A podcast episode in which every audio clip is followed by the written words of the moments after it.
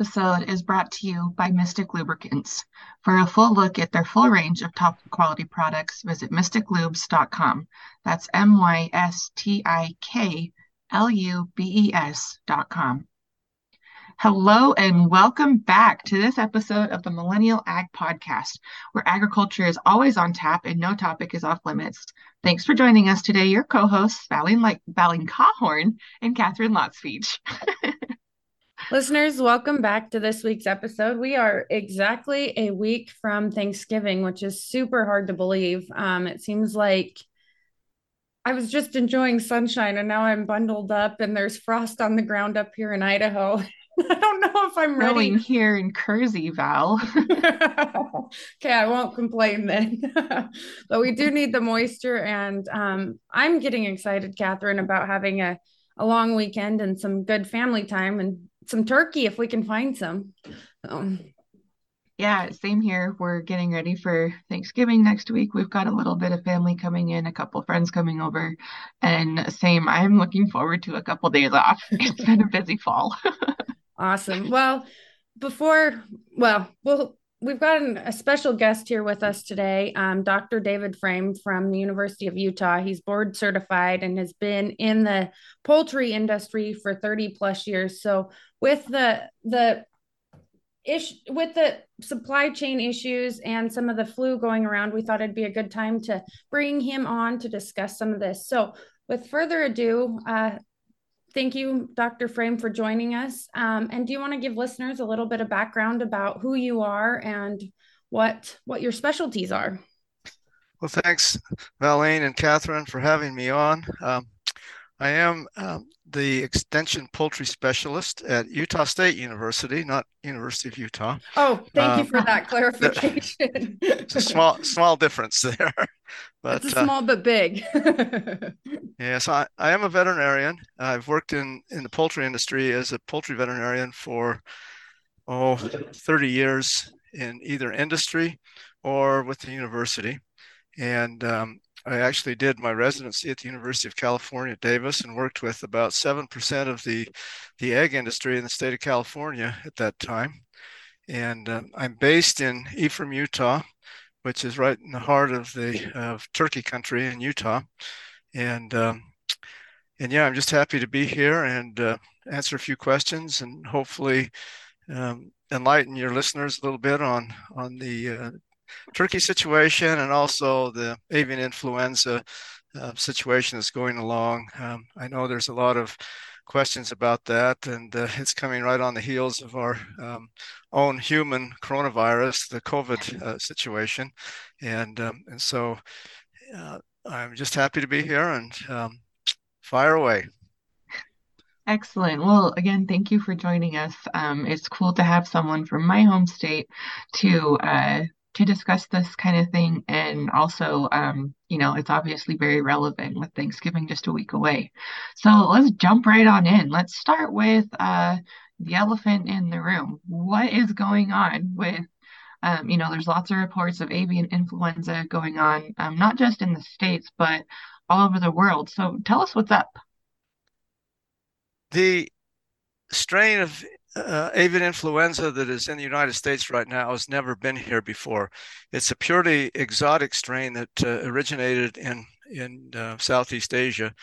It's uh, termed a Eurasian s- strain, and um, it is extremely lethal. And we were hoping that uh, we would not see that uh, on this side of the uh, the ocean, but um, it did become detectable back in December of two thousand twenty-one on the eastern seaboard, and actually in Canada. Then it worked its way down uh, the eastern seaboard, and then worked, worked its way uh, through the United States in, in the uh, population of waterfowl that were migrating in the spring. And Utah is no exception. We've uh, had introductions here, and um, it has uh, taxed U S D A a lot because they, they send out crews um, in order to uh, try to snuff out these these problems, because it is considered a foreign animal disease, and um, and so uh, these these flocks that are affected, uh, the birds that are even that even survive are um, are culled And so it has caused uh, a, a considerable amount of uh, damage. Um, interestingly, though, the um, turkey population, uh, as far as going into the con- consumer market, is only about, uh, it's only affected about two percent uh, of that. And so uh, the poultry industry is very resilient, and it can, um, it, it kind of prepared for these type of, of situations, and the poult placements were uh, sufficient to keep the supply basically uh, available uh, for the public. We've heard a lot about uh, shortages in the store and so forth, and and probably the um, sizes that are going to be hit with uh, with this situation are going to be your twenty pound plus sizes, simply because when the influenza virus came through uh, the United States, that was the phase that um, it took those turkeys out that would have been uh, ready for market at, at that at that age, and, um, and so that's kind of what we're we're sitting on. Um, this uh, virus is it comes packed already to kill. Um, most influenza viruses will have to host adapt for a little bit before they cause any problems, but this one doesn't, and that's the reason why it's such a concern. So, what percentage of the poultry population thus far has been affected by the avian flu, or approximately? Well, we've had about uh, we've had over seven million turkeys that have been um, culled because of this, and uh, total um, bird population in the United States is above fifty million um, that uh, that's been affected, and and the egg production, the commercial egg uh, flocks, once they become infected, there's a lot of birds on those places, and that's what's raised it. Um, the unusual, there's two unusual things about this virus that uh, has not happened before. We did have a combination of a Eurasian American uh, strain back in two thousand fifteen that was uh, termed a high path avian influenza also.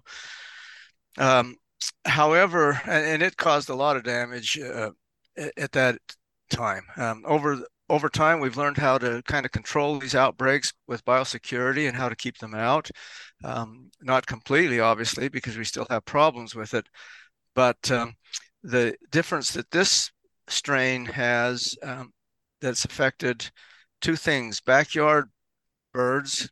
And this is the first time in history that Utah has had outbreaks of influenza viruses in backyard birds. In fact, the first Our first uh, detection of the virus in Utah happened in a suburban uh, small flock of six birds in the backyard. And uh, what happened was it, it had uh, access to uh, water that upstream, obviously, uh, ducks and geese had um, excreted the virus into. We have to remember that um, waterfowl are the natural hosts of all influenza viruses, and and um, There's there's over one hundred forty-four different subtypes of influenza viruses, and within those subtypes, there's different strains. And this particular one is uh, an H five N one strain. Uh, that probably doesn't mean a lot to people, but uh, uh, what that means is that it has the ability to become highly pathogenic and cause a lot of damage um, as it uh, as it's as it replicates and. Um, And there are certain changes in the gene, in the gene that uh, can cause it to become more uh, pathogenic. So number one is that we've had outbreaks in backyard flocks in Utah, first time in history. The other thing is, is this particular strain is um, highly lethal. Uh, we've seen a lot of uh, goose die-offs with it, and particularly here in Utah, we have the Canada goose during the, the summer and everything. We've seen a lot of geese die with it, and that's that's never happened before. So uh, this is a, a bug to be reckoned with, and uh, we are doing all we can to try to control it and get rid of it here in the United States. So I have a couple of questions with regard to, I guess, management of the disease. If um, if a flock is found to be infected with this particular strain, is there any treatment at all, or does does that flock have to be just culled? If it's diagnosed in a flock, it's considered a foreign animal disease, and the uh, federal government uh, is involved in it. And at this time, it is considered a foreign animal disease, and the way the government uh, takes care of those is to come in and actually uh, uh, eradicate the flock, try to snuff out the virus. And that's uh, that's how it's handled. And so if a if a uh, an owner suspects that um, he might have a problem, and it's not too hard to figure it out, particularly for these um, if you just have a few in the backyard, because uh, one day you might have one de- dead, and then the next day you might have all of them dead.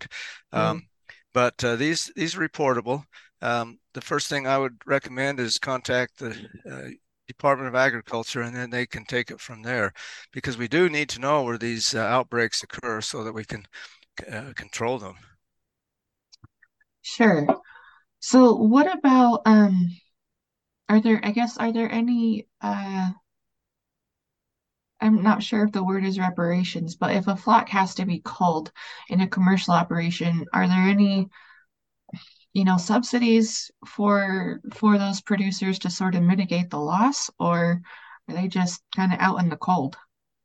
There's what is called indemnity uh, for mm-hmm. these um, these birds. Right now, uh, the government is able to uh, supply an indemnity. Um, so what they do is they go out and assess the flock, and for all the birds that have to be culled, they will give um, the company. Um, In most cases, because the birds are usually owned by a company, because it's the, it's contra- contract growers that uh, that raise these things, so the company will be given so so much per bird that is depopulated, and uh, then they also uh, will uh, indemnify the, some of the the cleanup and disinfect disinfecting of the premises itself, and uh, mm. and so while there's money available, you know. That's how it goes. But, uh, uh, you know, if this continues on for a couple of years, as is predicted by some of the experts, you know, um, who knows where this is going to go. But that's the main uh, protocol right now, is that um, the state involves the the, the uh, federal government. They come in. Um, they have crews that are very efficient at uh, cleanup and, and uh, getting rid of these birds and things like that. And then there is a certain indemnity that is given to the grower. Obviously, it doesn't cover all costs, because, uh, you know, it doesn't cover what that bird may have been worth in the at the processing plant or on the supermarket shelf, but it does help alleviate some of the, the burden. So how long is it before, you know, the bird's lifespan isn't, you know, as long as a beef cow or or such like that, but how long is it before they're able to repopulate that herd, you know, get those pullets back up to either meat, meat size or um, layer birds? Okay. So um, when we're talking about chickens, we, uh, the, the small birds are called pullets. Um, when we talk about chickens or, or turkeys, I mean, they're called poults. And okay. uh, a poult is just a, a, a baby turkey. Uh, and so there's a big difference in management uh, techniques between um, the table egg layer situation and turkeys. Turkeys, um, it takes about eleven to thirteen weeks to produce a, um, a hen turkey that is oh somewhere around twelve to thirteen pounds on the supermarket shelf. And uh, the tom turkeys, a tom is a male turkey, by the way. But the toms, um, they, they're raised in about um, anywhere from fifteen to seventeen weeks.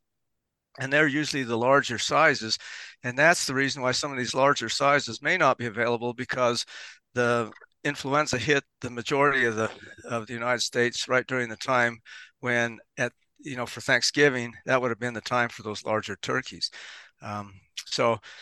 Uh, the layer egg, egg industry is a whole different uh, ball game. It takes uh, from hatch until ready to lay. It takes about eighteen weeks uh, for these these pullets to uh, mature and uh, start laying eggs. And so you're looking at uh, a little bit longer of a span of, of cycle on those things.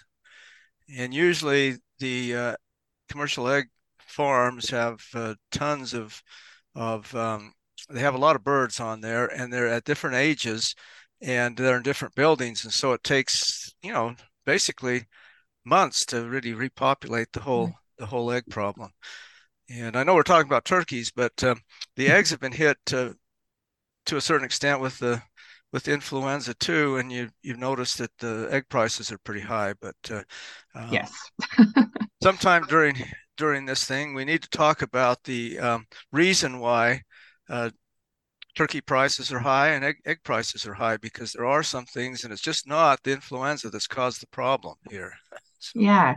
Let's go ahead and do that in just a second. First, we're going to pause for a word from our sponsors, Mystik Lubes. Since nineteen twenty-two, Mystik Lubricants has been providing superior performance and protection for farmers who demand the most out of their equipment. Today, Mystik continues to develop products in real-world conditions that are specially formulated to meet the unique demands of your specialized machines. They provide advanced protection for engine longevity and are the choice of people who make a living working the land. Learn more about Mystik products at mystik lubes dot com. That's M Y S T I K lubes dot com. And we're back with Doctor David Frame this week talking about uh, avian influenza and the impact it has had on the poultry industry, and particularly Thanksgiving turkeys as we head into our holiday weekend next week.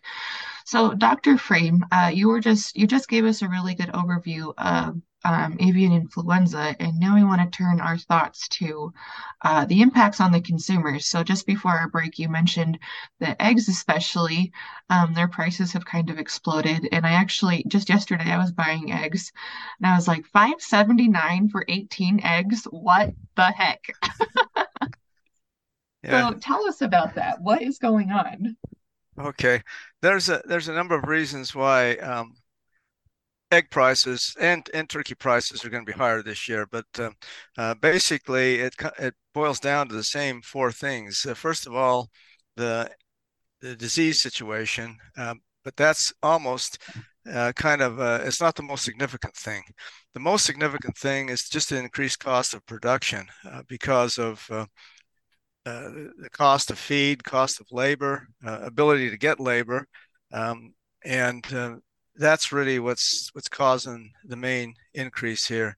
Um, supply chains come into play too, uh, particularly with the with the turkey situation. Is that um, uh, folks may go to the store and, and there's no turkeys there, and they think, oh man, we're short on turkeys and this type of thing. And and uh, uh, the supply chain needs and how th- those orders are filled uh, may make it spotty this Thanksgiving season for maybe finding the size of turkey that you want in, in your favorite store. You might have to search around a little bit, but um, generally speaking, there's really not a shortage. There, there should not be a shortage of turkeys, particularly frozen ones. Now, um, the fresh turkey market, that means that they're freshly killed and they're not frozen and they go out to the stores. That may be a little bit spotty simply because of uh, availability, and uh, people need to get their orders in early for that and make sure that uh, their supermarket that they shop in um, carries them. They may have to look around a little bit for those. Um, fresh turkeys have a tendency to be a little higher in, in cost. Um, and then the fourth thing that is causing um, problems, not only in the egg and the turkey industry, but just in general, in, in our e- economy in general, these things are coming into play. But uh, the supply and demand, and it's just a fact of life in in capitalistic societies that uh, if uh, the demand is there, then um, cost is probably going to be increased, and so all these together have affected the, you know, the cost of uh, poultry products in general. Having said that, um, let's get back to the, the turkeys. I think that's what our main concern is here. Having said that, uh, there should not um, uh, consumers should be able to find uh, turkey products in the stores, but like I say, they may be um, they may be frozen. Um, and also they may cost a little more. The cost of production this year is uh, anywhere from um, fifteen to twenty-one percent higher than, than last year, the cost of turkey at the store. Right now, the average uh, cost uh, per pound is around one dollar forty-six to one dollar fifty a pound. Um, but it you'll notice that um, some turkeys are going for as high as one dollar ninety-nine a pound, which is is quite high, you know, for, for turkey. And some stores may still be using turkey as a loss leader to get you into the store to buy other things also. So shop around. You may be able to find a place that has turkey for, say, sixty-nine cents a pound or whatever, and um, that gets you into the store. But uh, generally speaking, you're going to co- it's going to cost you more for your your turkey this year. And that's not the only thing. I mean, you look at the whole Thanksgiving dinner, and the whole cost of the dinner is going to be more. And uh, so, uh, you know, w- w- the poultry industry is no different than uh, any of the other uh, commodity groups.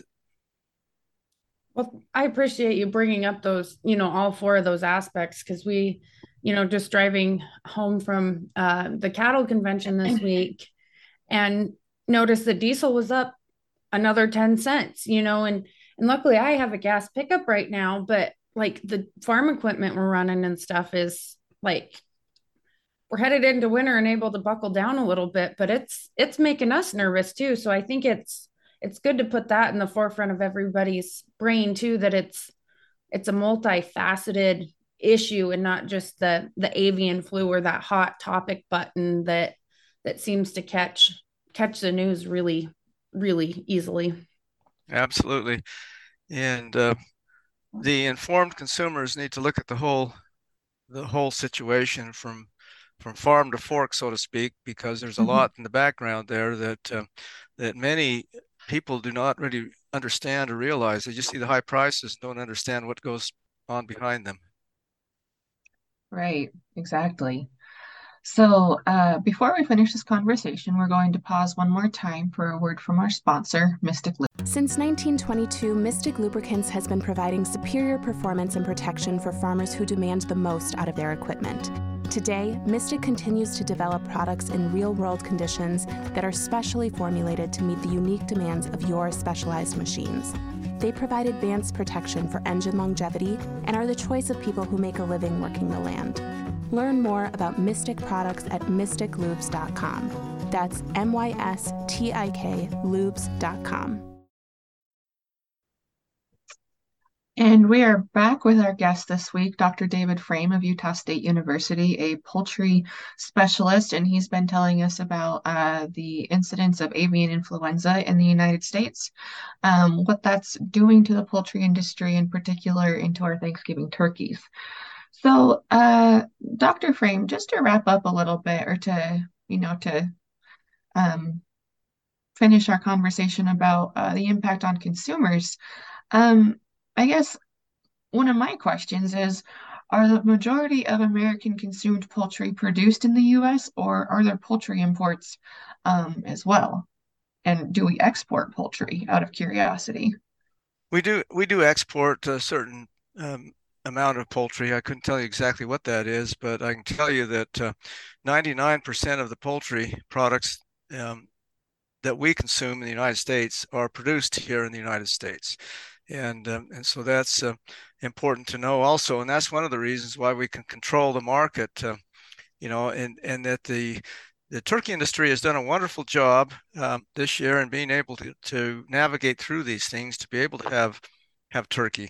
We have to remember that turkey now is a year-round product. It's not, uh, these growers just don't grow turkeys just for Thanksgiving. I mean, it's basically um, pedal to the metal all year long on this stuff. And so um, that's the reason why they can adjust. And, and we, we do have turkeys available. Um, maybe as my final thought to the consumers here is that uh, there's a few things that you need to do. First of all is buy or get your turkey early, as early as you can. Um, if you're ordering fresh turkeys, hopefully those things have been ordered by now, but um, there may be a spotty availability of, of your fresh turkeys. But uh, turkey in general um, should be available. You may not get exactly the right size that you want. Um, you may have to shop around a little bit, and um, and then consider even turkey parts uh, or alternate meats if you can't find what you need. But uh, um, generally speaking, um, you should be able to find your Thanksgiving turkey products somewhere. And just in case we can't find those turkey products, you're saying it's okay to eat beef for Thanksgiving? As a poultry veterinarian, I, I eat beef too, so. But I do have everybody. But I do have turkey for Thanksgiving for sure. Absolutely, it is the tradition. So now I'll just have to rip you a little bit since uh, Val's from beef industry and uh, I'm from the dairy, and beef is our secondary product. But anyway. Well, Doctor Yeah. Frame, I think before we um, wrap wrap up, what are your Thanksgiving plans and how do you cook your turkey? I think it'd be interesting coming from a poultry expert to know what's the best way to cook cook turkey. You'll find all different um, ways to do that, and and on on some of these major websites, uh, they do show you how to how to cook turkey in different ways. But um, my favorite way to do it is to uh, to start with um, with a high temperature for the first half hour to get that uh, sear onto the, the meat, and then and then put it down to the the normal temperature that's recommended on the bags uh, of turkeys. All bags of turkeys um, will have cooking, you know, instructions on it at some point. But I like that because it'll give you the good golden brown color on the outside, and uh, and then you just follow directions until you hit one hundred eighty degrees deep in those thigh muscles and into the breast muscles, and uh, and you'll be fine. Perfect. Well, my mouth is watering, and I can't wait to um, for Thanksgiving dinner.